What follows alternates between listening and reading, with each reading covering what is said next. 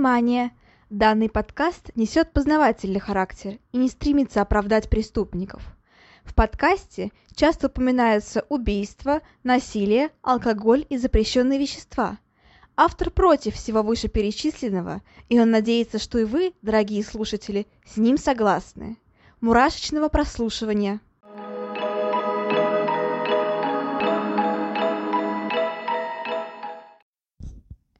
Всем привет! С вами снова Ульяна, и вы слушаете новый выпуск подкаста «Обратная сторона жизни». Всем добро пожаловать!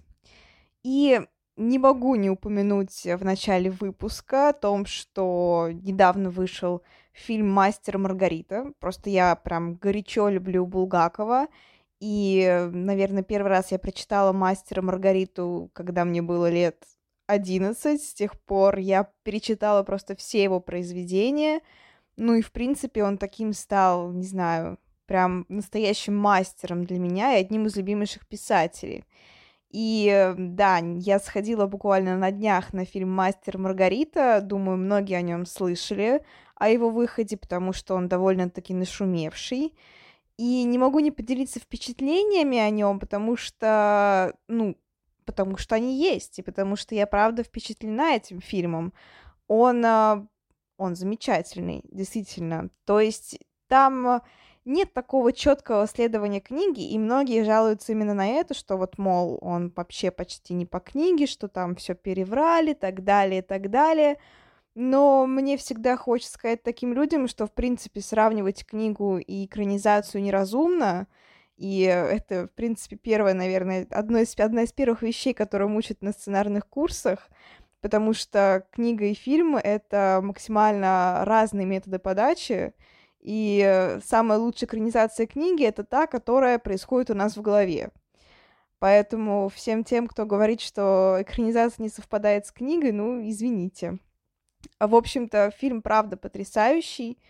А, он очень эстетичный, он очень красивый. И, наверное, будет сложно понять его, если не знать основной истории но при этом, если вы знаете основную историю, но не поняли саму идею Булгакова, то этот фильм э, действительно очень хорош в этом плане, потому что он сумел оголить идеи Булгакова и, так скажем, сделать такую прям более концентрированную смесь из его идей. Ну и, конечно, актеры, они великолепны. Я просто запала на Августа Диля, который играет Воланда. Это тот самый Воланд, которого я представляла у себя в голове всегда. Такой э, немножко Ганнибал, немножко Мариарти, э, просто потрясающий Коровьев, которого играл, по-моему, Колокольников.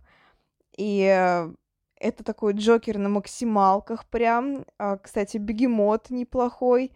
Короче, Короче, вообще просто потрясающий фильм, и на что у меня мама терпеть не может Булгакова и мастера Маргариту. Она сходила на этот фильм и сказала, что ей прям очень зашло.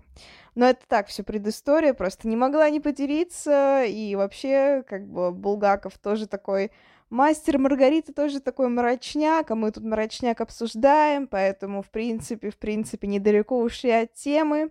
В общем, посмотрите. Фильм, правда, классный. Кто еще на нем не был, а, ждали его долго, ждали его упорно. Я сама ждала его прям, ну вот, как только узнала о выходе, о том, что он готовится, я такая, да, все это, я, я буду ждать сто процентов. И вот он вышел, и я просто ни капли не разочарована. То есть действительно очень и очень круто. А, возможно, подсократили линию, конечно, с Ешуа Ганоцри, но, в принципе, в принципе, она там есть, и, в принципе, тоже понятно, для чего она, понятно, как все это было и так далее. В общем, посмотрите, потому что фильм, правда, очень и очень классный. Ну, а теперь, пожалуй, после такого, после такой небольшой рецензии уже можно перейти к основному выпуску. И сегодня мы поговорим про очень, э, ну, необычного убийцу. Точнее, как необычного. Вот есть очень удивительные способы убийств. Кто-то заживо ест своих жертв, кто-то их сжигает, кто-то как-то по-особенному изощренно их пытает, мучает и так далее. Это все, безусловно, отвратительно, ужасно и так далее. Но давайте будем честны, про это интересно узнавать. То есть есть интересные методы убийства. Но есть еще одна вещь. Это интересные методы сокрытия убийства. И сегодняшний наш герой, в кавычках, избрал крайне необычный метод э, избавления от тел. Если конкретней, то он буквально растворял трупы в кислоте. Заинтригованы? Тогда давайте начнем. Итак, Джон Джордж Хейк. Он родился 24 июля 1909 года, а умер 10 августа 1949 года. Ну, легко запомнить, прожил он 40 лет. Он является британским серийным убийцей. И все его знают не по его имени, а по его прозвищу, которое звучит так. Убийца с ванной кислоты. Почему? Все дело в том, что Хейк растворял трупы убитых им, им людей в серной кислоте. Зачем он это делал? А, потому что он руководствовался одним таким, а, таким, скажем, условным правилом. Нет тела, нет дела. Но, учитывая, что сейчас я вам рассказываю эту историю, и все про Хейга знают, значит, это руководство ему не слишком сильно помогло. Но давайте разберемся, как он к нему пришел и почему решил поступать именно так. Хейк родился в британском городе Уэкфилд. Uh, собственно, детство его было относительно благополучным. И тут стоит, uh, стоит, так скажем, объяснить, что я имею в виду под словом «относительно». Хейк рос в достаточно обеспеченной семье, он был единственным ребенком в семье и достаточно избалованным. А, что не вяжется с детством типичного серийного убийцы, потому что обычно мы говорим про насилие в семье, про нищету, про какие-то другие отрицательные социальные факторы. Здесь такого не было. Хейк а, действительно был, так скажем, весь во внимании родителей, о нем заботились, для него все делали, но его родители принадлежали к членам протестантской секты, которая называлась Плимутские братья.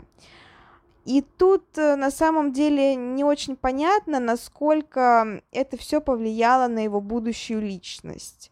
Ну, то есть очевидно, что ребенка вырастить без травм все равно не выйдет. Даже если быть прям супер идеальными родителями, это тоже будет травмой для э, ребенка. А, Хейк сам впоследствии очень много давил на жалость, пытался это сделать, говорил о том, что его родители там были чуть ли не тиранами, что там, что это была какая-то ультра-гипер э, религиозность и так далее. Но насколько можно доверять его словам, непонятно. Ну, то есть э, нет ничего плохого в религиозности. Я сама из религиозной семьи, я сама религиозна, я не принадлежу никаким сектам, а, потому что вот секта это плохо, но как бы секта секте рознь, и ну вот, ну непонятно, насколько вот это все э, сильно проявлялось в его личности, насколько сильно родители его ограничивали, насколько сильно, в принципе, были там жесткими правила в этой секте и так далее. И, кстати говоря, а, собственно, несмотря на то, что родители принадлежали к секте, самому Хейгу было не запрещено ходить в обычную католическую церковь. То есть он ее посещал и даже пел в церковном хоре. То есть э, очевидно, что, скорее всего, родители все-таки имели голову на плечах и э, ну, не прям пытались сильно давить на ребенка. Хотя, конечно, наверное, давление какое-то было. В общем, об этом можно долго рассуждать, но вот такой вот факт. Родители были в секте, но при этом самому мальчику давали относительную, только относительную свободу. И да, напомню, что он был достаточно сильно избалованным. Кстати говоря, Хейк неплохо учился, он играл на музыкальных инструментах, и, как я уже сказала, у него был отличный голос, и он даже пел в церковном хоре. Вот так вот. Однако после окончания школы Хейк э, решил не продолжать свое образование и устроился на работу автомехаником. Однако долго там он не задержался и уволился. Почему? А, потому что в то время у него начали развиваться признаки обсессивно-компульсивного расстройства. И на самом деле они продержатся в нем до конца его жизни. Он э, очень сильно боялся грязи. И говорят, что он даже постоянно наносил перчатки на руках и летом, и зимой, чтобы избежать этой самой грязи. Он по 10 раз мыл руки и так далее. В общем, а, действительно, если говорить современным языком, то это может являться признаком обсессивно-компульсивного расстройства.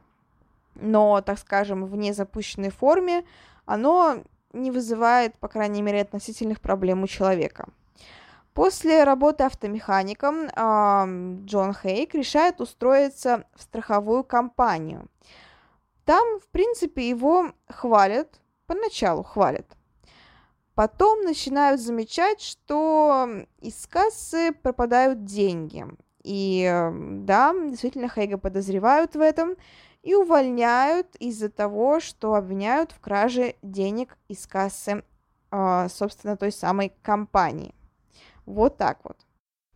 Кстати говоря, Джон Хейк, в принципе, пользуется относительной популярностью у женщин, и у него даже на некоторое время появляется жена, которую звали Беатрис Хаммер.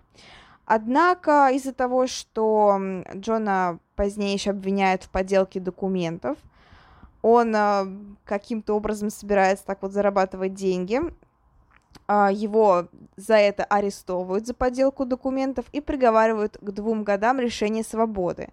Э, его жена Беатрис этим очень сильно недовольна, и она решает развестись. И э, тут такой тоже интересный факт, что на момент развода э, она была беременна, и позднее, родив дочку, она дала ее на усыновление, ну, точнее, на удочерение. Да, девочек удочеряют. Uh, сам Джон Хейк никак не отзывался о своем ребенке, то есть непонятно вообще каким-то образом связывался ли он с ней или не связывался. Скорее всего, нет, и в принципе ребенок его особо не интересовал. Ну, то есть он не чувствовал с ним связи, никак не пытался найти свою дочку и так далее. А что с ней сейчас, непонятно. Точнее, что с ней было после этого, непонятно. После освобождения из тюрьмы, как вы понимаете, Джона это ни капли не исправило от ситка, и он решает продолжать заниматься любимым делом, то бишь мошенничеством. А, во-первых, для начала он устраивается водителем к некому Уильяму Максвану. И запомните, позднее это, запомните это имя, позднее оно еще всплывет. А, сам Джон, как ему вообще это удалось, несмотря на свою судимость, был очень приятным человеком, как в общении, так и, в принципе, в поступках. Я имею в виду поступках, конечно же, на людях. Он а, очень приятно разговаривал, умел поддержать темы, он э, вел себя очень интеллигентно и при этом очень красиво и опрятно одевался. Конечно, это вызывало симпатию у других людей, и поэтому его с легкостью принимали в свое общество, даже несмотря на такое не совсем хорошее прошлое в виде мошенничества и отсидки в тюрьме. Ну и, как я уже сказала, он продолжил заниматься мошенничеством, любимым делом, и начал продавать акции, а, представляясь адвокатом. Об афере стало известно, и на этот раз Джон получил еще одну, один срок, э, да. И вот здесь во время отсидки, а, уже вот этой вот последней отсидки, ну как, я имею в виду на тот момент последней отсидки, говорят, что именно во время этой отсидки Джон и прознал про якобы идеальный способ заметать следы преступления. А в его камере находился еще один человек, сокамерник, который поведал ему историю о том, что как раз-таки нет тела, нет дела, и о том, что некий серийный убийца еще давным-давно пользовался таким методом, как уничтожение трупов в серной кислоте. Джон живо заинтересовался этим, прежде всего из меркантильных целей, а, потому что как посчитал, что таким образом будет идеально избавляться от свидетелей, которые могут его там выдать в чем-то.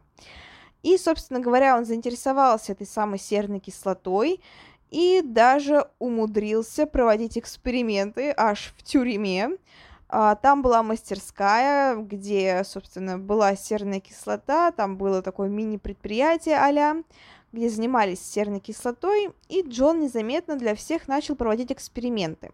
Сначала с мелкими животными, крысами, мышами, как вы понимаете, в тюрьме их водилось достаточное количество. В 1943 году Джон выходит из тюрьмы, и, собственно говоря, в его голове начинает зреть план – Поскольку он теперь знает, что нет тела, нет дела, и он твердо уверен в этом принципе, он считает, что это идеальный способ зарабатывать деньги и на голову выше мошенничества, которое уже не раз его подводило и заводило в тюрьму. Он вновь сходится с тем самым Уильямом Максваном, помните, да, я говорила работодателю, которого он работал водителем. Говорила вам запомнить это имя и фамилию. Вот, собственно, он и всплыл. Уильям Максван. Он его случайно встречает и, собственно говоря, а, видит, что у Уильяма все хорошо, его бизнес процветает, он не нуждается в деньгах, он богатый, успешный, счастливый, у него все есть, у него есть э, несколько квартир, которые он сдает в аренду. И, э, собственно, это идеал Джона Хейга, то, к чему он всегда стремился, то, чего он всегда хотел. Быть холостым, ни в чем не нуждающимся и богатым, то есть Uh, уметь за все заплатить, uh, нанять, uh, так скажем, любую прислугу, вызвать любую женщину и так далее. В общем-то, Джон Хейк мечтал о роскошной жизни. И в Максване он увидел все то, к чему он стремился. Это взбесило Джона, он завидовал сильно ему и решил, ну, так скажем, присвоить все то, что у него было. Он закупил концентрированную серную кислоту. У меня есть огромные вопросы к тому, как в то время проводился надзор за покупкой огромного количества серной кислоты. Джон рассчитал, что для растворения одного мужчины, зрелого крупного, понадобится примерно 200 литров кислоты. Вот так вот. И, эм, собственно, говорят, что он вроде как мог закупать эту кислоту в разных магазинах, в разных количествах, либо оптом, но при этом там типа а для бытовых или производственных целей. Короче, у меня есть огромные вопросы, как там следили за всем этим, но поскольку это все-таки там 40-е годы, э, все сложно, все непросто, то, наверное, понять можно. Собственно, он закупил эту самую кислоту, рассчитал, что ему понадобится плюс-минус 200 литров, и начал приводить э, в работу свой отвратительный убийственный план. Он пригласил к себе Уильяма и просто убил его. Там есть разные, на самом деле, версии как. Говорят про то, что вроде как он там забил первую жертву молотком, кто-то говорит про то, что он застрелил его. В общем, я находила разные версии на самом деле, но сам метод убийства нам не столь важен, как именно акт уничтожения трупа. У него все получилось. А, труп растворился за два дня. Это была такая желированная жидкость, э, такая противная, мерзкая желированная жидкость, которую он слил в канализацию. И я не могу себе представить, как там воняло. Ну, то есть, это же... Это... Я, я не хочу это даже представлять, потому что... Потому что я не хочу это представлять, насколько сильно это все воняло, как это было отвратительно и как вообще Джон Хейк до этого дошел. Это нужно быть поистине безумным, полностью помешанным, отвратительным черным разумом. Вот так вот. А, почему Хейга никто не стал искать? Ну, потому что Джон сказал его... Во-первых, жены и детей у него не было. А его родителям он сказал, что тот испугался, то, что его призовут в армию, и решил убежать в другую страну. Вот так вот. Ну, поскольку в то время шла война, еще шла война, то это, в принципе, ни у кого особых вопросов не, вызв... ну, не вызвало, ну, осуждение возможно, но не вопросы. То есть это, в принципе, был такой достаточно сильный аргумент. Uh, многие таким образом, правда, пытались избежать um, армии. Но Джон понимал, что после окончания войны, когда она все-таки закончилась, Он понимал, что родители после окончания войны все-таки начнут задавать вопросы, куда делся их сын, почему он обратно на родину не приезжает, если война уже закончена. И поэтому Джон понял, что от них тоже надо избавиться. В 1945 году, после окончания войны, Джон Хейк подготовил сразу две емкости, две адских ванны с серной кислотой. Он пригласил э, родителей Максвена к себе домой и опять убил. Собственно, дальше он решил на этом не останавливаться, и раз уж произошло убийство, то нужно иметь с него все выгоды, ну, в кавычках, это мнение самого Джона Хейга. И он решил, что раз он занимался уже мошенничеством в прошлом, то и сейчас это не вызовет у него проблем. Он подделал их завещание и стал владельцем их дома, а также всего того, что было у их сына. Ну, то есть он э, пришел, опять же в кавычках, к роскошной жизни, о которых он мечтал.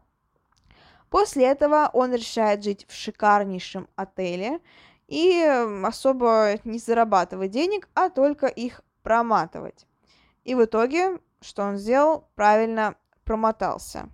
Это такая, знаете, ну такая немножко библейская мудрость, что если людям дать рыбу, то они ее съедят и снова будут голодными.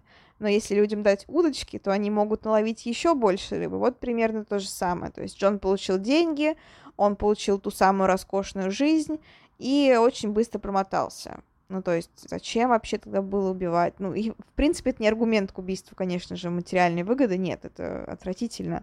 Но я имею в виду, что даже для себя его цели не оправдались. То есть он думал, что после этого начнется роскошная жизнь, что у него будут деньги только приумножаться, что его все зауважают, что он станет лучшим в обществе. Но в итоге этого не произошло, и он просто спустил все буквально за пару лет. Но поскольку его не поймали, Джон решил, что его метод рабочий, что нет тела, нет дела. И поэтому далее он вышел на а, еще одну богатую пару, Арчибальда и Роуз, которых тоже убил в 1948 году. Таким же образом, как а, поступил с предыдущими жертвами, он подделал дарственную супругов, и, собственно, все их имущество, все предприятие перешло к нему. И да, вот такой он выбрал способ заработка. Однако, как и в первом случае, Джона жизнь ничему не научила, и он также быстро промотался. Поэтому он опять же решил продолжить свои зверские методы и познакомился с богатой вдовой по имени Олав, Олив Дюран Дюкон. Он еще до этого был с ней знаком, она была его соседкой по отелю. Женщину он убил точно так же, как и всех остальных своих жертв, то есть в ванне с кислотой. И опять же, я не понимаю, как в течение такого огромного количества времени ему все еще удавалось закупать эту самую кислоту, потому что это просто какой-то бред, как он ее доставал. Я, ну, я вот просто... Короче, хорошо, что сейчас в этом плане все-таки ужесточилась продажа опасных веществ, и сейчас это сделать почти что невозможно. Ну, наверное, если захотеть, все, конечно, возможно, но я имею в виду, что так просто уже точно кислоту не купишь. Ну и, собственно, Олив Дюран Дикон стала его последней жертвой и роковой. И тут произошли странные обстоятельства. Через несколько дней э, друзья э, Дюран поняли, что подруга исчезла и не выходит на связь, и решили обратиться в полицию – и здесь непонятно почему, но Джон тоже пошел в полицию. То есть фактически он сам себя выдал. Как это произошло? Он заявил, что э, та самая вдова, что у них была запланирована встреча, но она на нее не явилась, он не знает где, и что он такой обеспокоенный, решил сам явиться в полицию и вот, ну, типа отвести от себя подозрения. Тут на самом деле непонятно, то есть, скорее всего, у полиции уже были подозрения на его счет, просто потому что у него было темное прошлое, и о нем довольно быстро узнали. Возможно, Хейк испугался и решил таким образом вот показать, что он не причастен. Возможно, в какой-то степени он уже сам устал от своих совершенных им преступлений и решил особо не заморачиваться и пойти в полицию. А, возможно, ну я не знаю, возможно, он настолько почувствовал себя безнаказанным, что там тела нет, все такое, и что ему ничего не угрожает. Наверное, я склоняюсь даже больше всего именно к третьему варианту, к последнему, что он чувствовал себя абсолютно безнаказанным, что он твердо верил в принцип «нет тела, нет дела», и посчитал, что раз он растворил тело вдовы в кислоте, его никто не найдет, а значит, обвинения ему предоставлены не будут. Но, конечно, сначала Хейк отрицал свою вину и говорил про то, что ну, про то, что вот он договаривался о встрече с этой вдовой, что она не явилась на встречу, что вот, вот так вот все произошло. Но полиция стала находить косвенные улики его причастности. А, во-первых, конечно же, его обыскали и нашли у него а, украшения той самой убитой вдовы. И то, что он обращался в химчистку за тем, чтобы почистить пальто. Это пальто тоже принадлежало вдове. После этого э, полиция отправилась на свалку, куда Хейк сливал ну, тот самую жидкость, оставшуюся после уничтожения жертвы, вот так вот скажем. И э, там были найдены, так скажем, частички тел. Если конкретнее, были найдены зубные протезы, которые не растворяются в серной кислоте, были найдены камни из почек и другие нерастворимые мелочи. И, в принципе, это было достаточно для того, чтобы предоставить Хейгу обвинение. Да, тела не было, но вот эти вот косвенные признаки все-таки указывали на то, что именно Хейк совершил это преступление. Собственно, в 1949 году его арестовали и обвинили в нескольких убийствах. Да, нашли еще следы других преступлений, и, в принципе, все их удалось связать.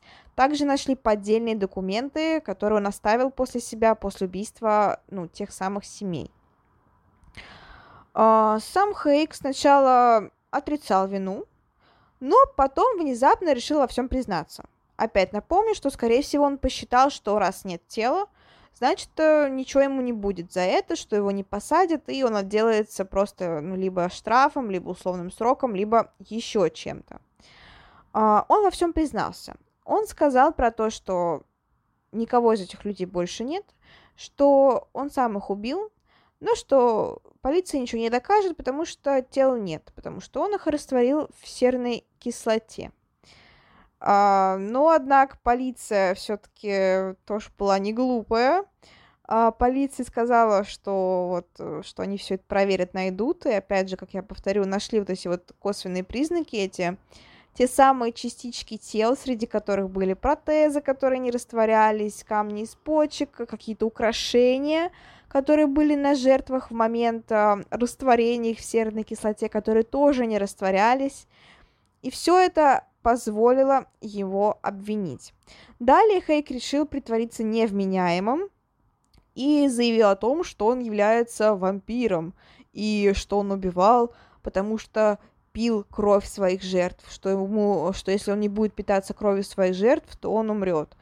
Э, на суде это никто в это не поверил, бред, потому что было очевидно, что он совершал мошенничество, он э, подделывал документы, он получал за это деньги, и было очевидно, что все это он делает только ради меркантильных целей.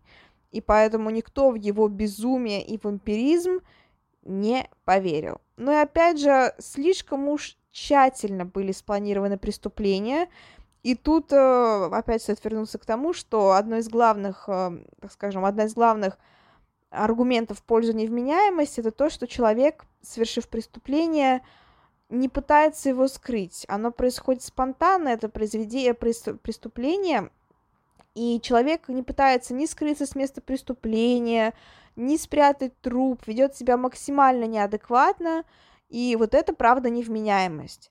Хейк же очень подробно планировал своих преступлений, он, он э, заранее выбирал жертв он понимал, у кого сколько денег и кому, а, кого он хотел убить. И, ну, опять же, это абсолютно безумный способ, но очень, э, так скажем, действенный, очень подробный способ уничтожения от тел. То есть он заранее планировал, как он избавля... избавится от тел, заранее планировал абсолютно все. И, конечно, это говорит о его вменяемости, о, полнейшем о полнейшей вменяемости, да, что это антисоциальная личность, абсолютно точно, психопат, э, социопат, там как хотите называйте, но это абсолютная вменяемость. Хейк был вменяемым. И поэтому, ну, конечно, никто не поверил э, на суде в то, что он был невменяемым, то, что его нужно посадить в психиатрическую лечебницу и так далее. Ну и, конечно, были предоставлены все улики по поводу вот того, что осталось после уничтожения тел и так далее. И, в общем-то, приговор был однозначен. Смертная казнь.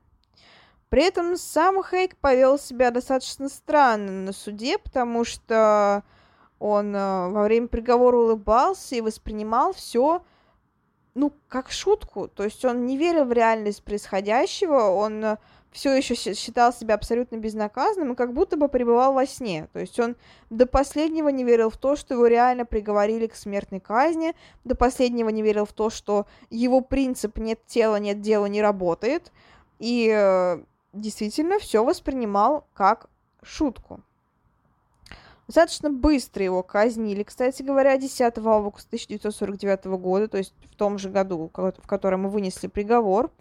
На момент смерти Хейгу было 40 лет, и говорят, что перед проведением казни он просил привести еще репетиционную казнь. То есть, вот знаете, есть люди, которые организовывают репетицию свадьбы, а потом уже саму свадьбу, чтобы все прошло гладко. Вот Хейк попросил организовать репетицию казни, чтобы на самой казни все прошло гладко. То есть, затяните, насколько он э, не воспринимал как реальность все происходящее насколько он был все еще уверен в своих силах спасти ситуацию, насколько он был уверен в себе и в своей безнаказанности. Это просто, ну, потрясающая недальновидность, вот так вот, если это можно сказать. Ну, собственно, репетиции казни не было, была просто одна хм, уверенная и, так скажем, единовременная казнь, которая свершилась 10 августа и в ходе которой Хейк умер. Вот такая вот история. Очень странный убийца, да, он э, меркантильный. Это тот самый тип убийц, который делает свои преступления ради, ради наживы, ради денег. Э, безумный ли он? Ну, конечно, все убийцы безумные, потому что это, ну, это отклонение. Антисоциальное поведение это уже отклонение, так скажем, сильное антисоциальное поведение это отклонение. Но о невменяемости, конечно, здесь говорить не приходится. Да, ему дали там прозвище вампир и так далее, но это все дел- делали газетчики, как вы понимаете, ну, это не самое достоверное. Но, собственно говоря, все, все отзывались о том, что Хейк был абсолютно вменяемым. И да, он пытался давить на жалость, говорил про то, что у него было абсолютно несчастливое детство, что его воспитывали в отвратительных условиях, что там родители, там изверги, все такое прочее. Но насколько можно верить его словам, непонятно. Известно, что, был, что он был единственным поздним ребенком, что его очень сильно любили родители.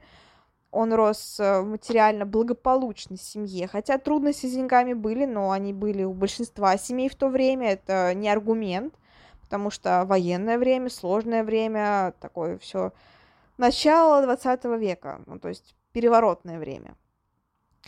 Поэтому, конечно, многое берется из детства. И, конечно, сектантство его родителей повлияло на его дальнейшую судьбу, но... Но есть люди с более травматичными, несчастливыми воспоминаниями, которые, однако, вырастают и становятся вполне себе гармоничными людьми, если прорабатывают свои травмы. А Хейк же посчитал справедливым просто, просто все свалить на свое детство, на то, что на свои принципы, и он не признавал себя виновным, он считал, что он во всем прав, он не испытывал раскаяния после совершения убийств, и все делал только ради денег, ради наживы, ради той самой роскошной жизни.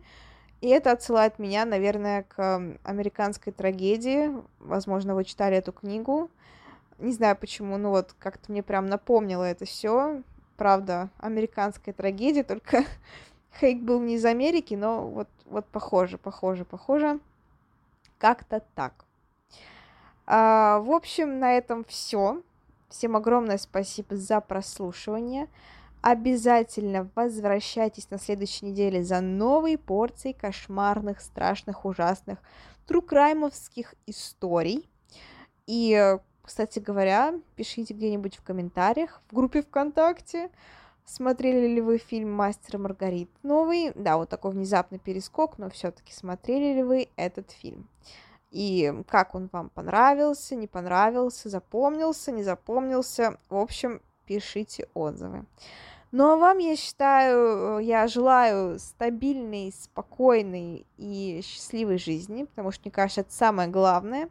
Пускай вся нервозность, э, все вот эти вот э, тревоги, э, ужасы, страхи и так далее происходят с вами только во время просмотра хороших фильмов ужасов, детективов и вот таких вот триллеров.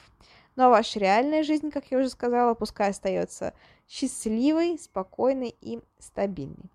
Всем еще раз огромное спасибо за прослушивание. До скорых услышаний. Всем пока-пока. thank you